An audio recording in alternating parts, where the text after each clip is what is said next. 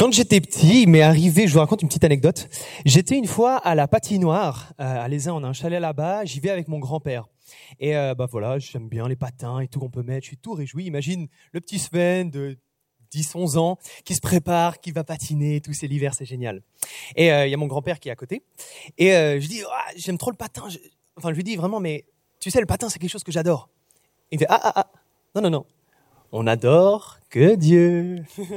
Peut-être tu l'as entendu de la part de ton grand-père, ta grand-mère, quelqu'un de ta famille. Bref, moi ça revenait assez souvent que mon grand-père nous rappelait, me rappelait, se disait non, tu n'adores pas les lasagnes, on adore que Dieu. Quand t'es petit, t'es là bon, ok, euh, ouais. Mais finalement, avec le temps, bah, je comprends la leçon que mon grand-père essayait de me donner.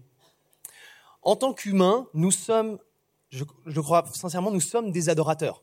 Dès qu'on voit quelque chose que l'on admire, on va en fait l'adorer, ça veut dire on va s'émerveiller devant ça. Et ça peut être toutes sortes de choses. Dans l'exemple, moi, c'était le patin. J'adore le patin. Et mon grand-père me dit, non, non, rappelle-toi, nous n'adorons qu'une seule chose, c'est Dieu. Il n'y a rien d'autre que Dieu qui peut reprendre notre louange. On est dans cette série sur l'Apocalypse. Et on a pu voir à chaque fois, chaque dimanche, un certain côté de ce livre qui est si particulier. Et aujourd'hui, on va pouvoir lire ensemble Apocalypse 19, un passage.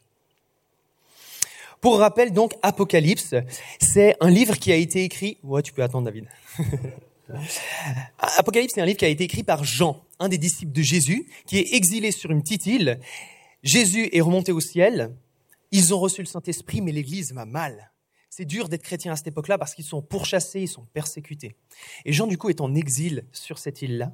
Et il va donc avoir des visions, des choses qui sont à venir, des choses qui existent déjà. Et c'est tout ça qu'il a récolté dans ce livre de l'Apocalypse. Et on a pu voir il y a quelques semaines euh, ce passage dans le chapitre 4 où Jean va décrire la salle du trône de Jésus. Et peut-être tu te souviens, Ruben nous en parlait. Il va décrire qu'il y avait une mer de cristal, qu'il y a des flambeaux comme ça, sept flambeaux qui sont dans cette salle. Il y a 24 trônes avec 24 vieillards qui ont des toches blanches, qui ont une couronne. Il y a un aigle, il y a un lion, il y a un homme, il y a différentes créatures qui sont remplies d'ailes, remplies Dieu. C'est vraiment une scène hyper particulière, mais tout ça a des significations derrière. Et toutes ces personnes, toutes ces choses qui sont présentes dans la salle du trône, finalement, ne sont focalisées que sur une chose, que sur une personne. C'est ce trône de Jésus qui tient au milieu. Et Jésus est décrit à ce moment-là, tu te souviens comme quoi? Il est symbolisé par quoi? C'est aussi un animal Un agneau. Un agneau immolé, qui symbolise un agneau égorgé, qui symbolise finalement la mort que Jésus a, a pris pour nous à la croix. Et du coup, on est dans le chapitre 19, tu peux mettre, David? Où Jean est toujours dans la salle du trône en train de décrire et on peut lire ça ensemble. Et une voix sortit du trône disant, Louez notre Père, vous tous ses serviteurs, vous qui le craignez petit et grand. Il y a cette invitation donc à l'adoration. Et j'ai entendu comme une voix d'une foule nombreuse, comme un bruit de grosses eaux et comme un bruit de fort tonnerre, disant Alléluia. C'est un mot hébreu qu'on peut comprendre comme loué soit Dieu. Alléluia car le Seigneur notre Dieu Tout-Puissant est entré dans son règne.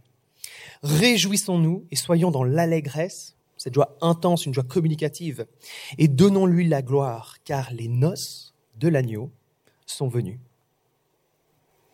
Et son épouse s'est préparée. Il lui a été donné de se revêtir d'un fin lin éclatant, pur, car le fin lin, ce sont les œuvres justes des saints. J'aimerais qu'on s'attarde sur deux choses les noces de l'agneau. Comment comprendre ça? Il y a un, agneau qui se marie, il se, marie avec une brebis. Qu'est-ce que ça signifie? Il y a un mariage qui se prépare. bonne annonce pour nous euh, ce matin. Un mariage est en train de venir. Ce mariage va venir à la fin de ce monde. Quand Jésus va venir en tant que sauveur triomphant, et il va en fait, ça va être le mariage entre le ciel et la terre. Tout sera réuni à nouveau, il n'y aura plus aucun mal sur terre. Il se marie avec qui Jésus? Avec son épouse. Et on y a l'épouse qui se prépare, qui s'est préparée à ça.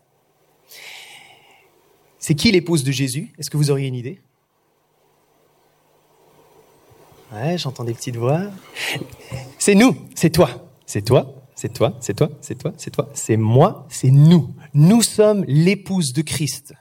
C'est une image qui revient souvent, et là on le voit présent dans l'Apocalypse, cette image de l'épouse de Christ qui est son Église, c'est pour montrer finalement l'union qu'il veut avoir avec nous, cette intimité qu'il veut avoir, cette relation profonde. Et on nous dit que donc cette épouse, elle est en train de se préparer pour ce mariage qui est en train de venir.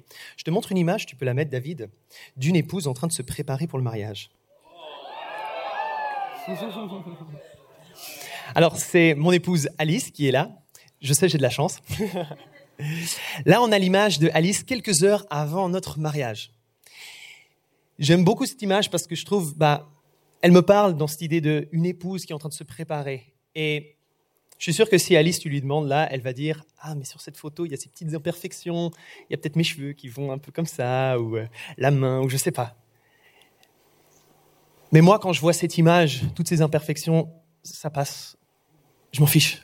Tout ce que je vois, c'est cette merveilleuse femme que je vois dans toute sa beauté et de tout ce qu'elle représente. La façon dont Jésus voit son Église, la façon dont Jésus nous voit, j'imagine que c'est la même chose. Peu importe les imperfections de l'Église, peu importe tes imperfections, tes péchés ou autres, Jésus te voit comme un époux qui voit son épouse. Et du coup, on est en train de se préparer. C'est la période aujourd'hui dans laquelle on est. Le mariage va venir, mais aujourd'hui, on se prépare. Une des choses que je crois, c'est que euh, la première mission en tant qu'Église pour se préparer, c'est en fait de s'émerveiller devant Dieu, de s'émerveiller devant qui il est, dans ce qu'il a fait, dans ce qu'il va faire. Pour moi, c'est cette adoration qu'on est appelé à avoir. C'est la base finalement de toute chose. Nous sommes en fait appelés à se joindre à ce chant de louange qui est proclamé, tu sais, dans le, euh, chapitre 4 de Apocalypse. Saint, Saint, Saint est le Seigneur Tout-Puissant, celui qui vient, qui était et qui sera. On est appelé en fait à se joindre à cette louange qui est déjà aujourd'hui, en ce moment où on parle, dans les cieux en train de résonner. Et j'aime bien aussi me rappeler toujours un peu bah, la définition de l'adoration la louange, parce qu'on en parle beaucoup, on en fait beaucoup à l'Église, et euh, Yann a bien aussi commencé à le définir. La louange, si ce n'est que du chant, alors on passe à côté de quelque chose. La louange, si c'est que de la musique, bah on passe à côté de quelque chose. Parce que tu peux chanter à l'Église un dimanche sans pour autant louer. Pour moi, la louange, c'est entre autres un acte d'attention. Je porte mon attention sur quelqu'un, sur quelque chose, et je lui déclare mon cœur. On l'a vu euh, ensemble. Euh, en tant qu'être humain, on est des adorateurs. Et puis l'anecdote avec mon grand-père symbolise bien ça. Si on lit dans la suite, Jean, il va rencontrer un ange. On peut voir ensemble, verset 9. Et l'ange me dit, écrit, heureux ceux qui sont appelés au festin du noce de l'agneau. Et il me dit, ces paroles sont les véritables paroles de Dieu. Et là, on a une réaction de Jean qui est étrange, mais pourtant tellement humaine. Et je tombais à ses pieds pour l'adorer, au pied de l'ange. Mais il me dit, garde-toi de le faire. Je suis ton compagnon de service et celui de tes frères, qui ont le témoignage de Jésus. Adore Dieu, car le témoignage de Jésus est l'esprit de la prophétie. Du coup, on a Jean dans ce chapitre qui a un ange et il est tellement bouche bée devant lui qu'il va se prosterner et commencer à l'adorer. Et l'ange dit non, non, non, c'est pas moi que t'adore, c'est Jésus. Ça rappelle cette idée de dire que, en tant qu'humains, nous avons tendance à adorer les choses qui sont autour. Nous sommes cette épouse de Christ qui nous préparons pour un mariage à venir. Le problème, c'est qu'il y a pas mal de prétendants. Il y a pas mal de prétendants qui essayent de nous capter notre adoration. Tu vois? Et, et, si on reprend l'image de ce trône, on peut voir cette image-là. Il y a le trône avec l'agneau de Jésus, mais il y a d'autres trônes avec des idoles, avec des époux, tu sais, qui essayent de te séduire.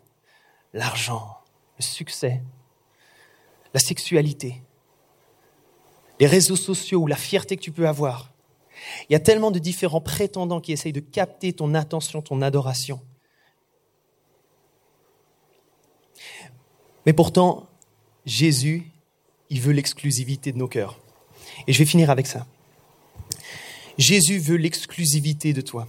Il a tout donné pour toi, du coup il attend tout de toi. Il attend tout de son épouse. Imagine, tu es peut-être marié ou euh, tu as peut-être un, mari ou une femme. Si tu l'as pas encore, tu peux t'imaginer. Un pasteur donnait cet exemple. Si tu rentres chez toi, que tu trouves un homme dans ta maison et il te dit Salut, moi c'est Tom. Pardon pour ceux qui s'appellent Tom, hein, je prends un exemple. Je suis là pour te remplacer. Parce que ton épouse, bah, voilà, elle pense que tu, je ferai un meilleur job que toi en tant qu'époux. J'arriverai peut-être mieux à la contenter. Ou des fois, euh, elle a l'impression que t'es pas là ou que tu te manifestes pas. Du coup, bah, je suis là pour te remplacer. Salut. Comment est-ce que le mari a ton, comment est-ce que tu réagirais à, ce, à ça? Violence, hein Jésus veut l'exclusivité de son épouse. Il veut toute son adoration, il veut toute notre adoration. Je t'invite, on peut prendre un, temps maintenant où on va rentrer dans la louange. Il y a tous ces époux qui sont devant nous, tous ces jolis prétendants. Devant qui est-ce qu'on choisit d'adorer? Quel trône est-ce qu'on choisit?